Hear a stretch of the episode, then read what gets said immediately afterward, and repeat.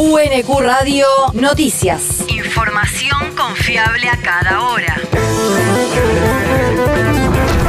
El clima. El Servicio Meteorológico Nacional indica que hoy se espera una máxima de diecisiete grados con cielo despejado. El viento soplará del noroeste a lo largo de toda la jornada. El país. La canasta básica alimentaria aumentó seis coma tres por ciento en julio. De acuerdo a los datos publicados ayer por el INDEC, el mes pasado, una pareja con dos hijos menores necesitó cincuenta mil pesos para comprar los alimentos necesarios para subsistir y no caer bajo la línea de indigencia. En el informe, el Instituto Estadístico también dio cuenta de un aumento de casi el siete por ciento de la canasta básica total, que incorpora transporte y vestimenta, por lo que el mismo grupo familiar necesitó ciento once mil pesos para no caer bajo la línea de pobreza. La región.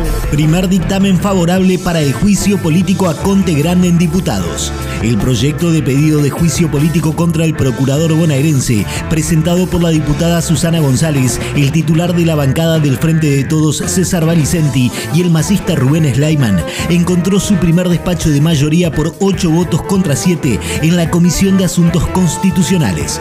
Envuelto en el escándalo que generó el presunto armado de una mesa judicial que habría operado durante la gestión de la ex gobernadora María Eugenia Vidal para perseguir a sectores del sindicalismo, el procurador bonaerense es señalado desde el Frente de Todos como uno de los partícipes necesarios de las tareas de inteligencia registradas en junio de dos mil dieciséis por la A F I. El territorio. Licitaron obras para la cuenca de los arroyos San Francisco-Las Piedras.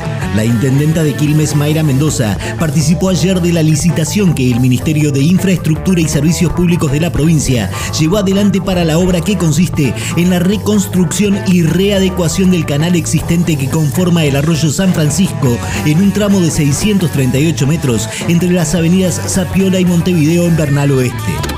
Estamos participando de la apertura de sobres para la licitación de obras muy importantes para nuestro municipio, en este caso para la cuenca de los arroyos San Francisco Las Piedras, obras que van a estar entre Zapiola y Montevideo. Son obras de infraestructura que van a acercar mejores condiciones y calidad de vida a nuestros vecinos, a nuestras vecinas. Mendoza además destacó el volumen de obras que el Ministerio de Infraestructura y Servicios Públicos, por intermedio de la Subsecretaría de Recursos Hídricos de la provincia de Buenos Aires, está haciendo en el municipio. El mundo. Avanza el proceso de reapertura de fronteras entre Colombia y Venezuela. El ministro de Comercio colombiano Germán Umaña informó que la reapertura total de los pasos fronterizos se concretará en promedio en los próximos dos meses, tras mantener una reunión en la zona limítrofe con autoridades y empresarios de los dos países. Umaña agregó que todas las autoridades diplomáticas y comerciales de ambos estados adelantan reuniones diarias para que no haya ningún tipo de problema en el proceso de reactivación y reapertura. La universidad. Formación docente, la educación virtual como lenguaje formativo.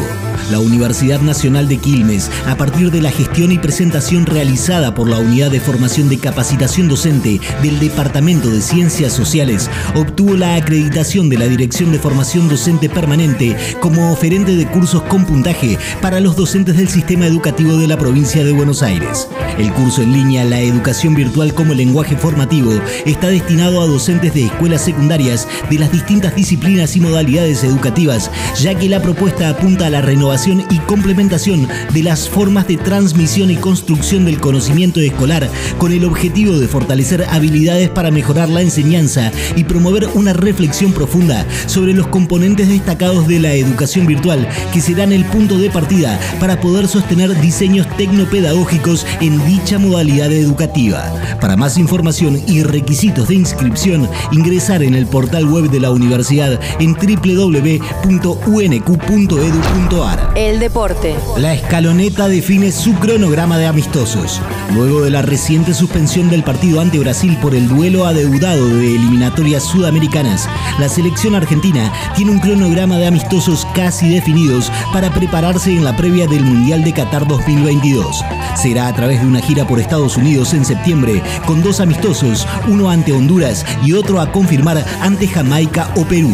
Con este panorama de situación, Lionel Scaloni tendrá en septiembre una última prueba importante para definir a los veintiséis futbolistas que lo acompañarán al sueño mundialista de Qatar.